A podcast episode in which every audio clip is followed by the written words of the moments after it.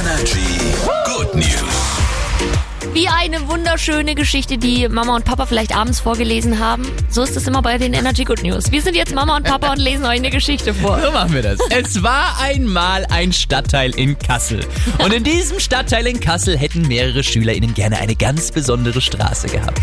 Nämlich eine Straße, die man aus dem Fernsehen kennt. Aha. Die Kinder hätten gerne eine Sesamstraße in. Kassel gehabt. Und nach langem Hin und Her haben sie es geschafft. Kassel wird eine Sesamstraße bekommen. wie geil. Wie geil ist das denn bitte?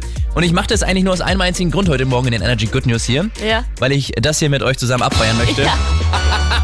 Okay, ja, ja, ja. Ist das für dich auch so viel Kindheitserinnerung? Ja, ich, ich häng gerade, ich kann nicht mitsingen, weil ich überlege, wie hieß denn der Typ aus dem Mülleimer? War das Oscar? Das Krümelmonster? Nee, das war nicht das Krümelmonster. Der Grü das Krümelmonster war blau Ja. und stand auf Kekse. Und der dann- rote war der aus dem Mülleimer? Nein. Nein. Der war grün. Vielleicht sollten wir hier einfach aufhören. ähm, ja, wir, also richtige Kindheitserinnerungen verbinden wir so viel mit. Hier ist Energy. Morgen. Morgen.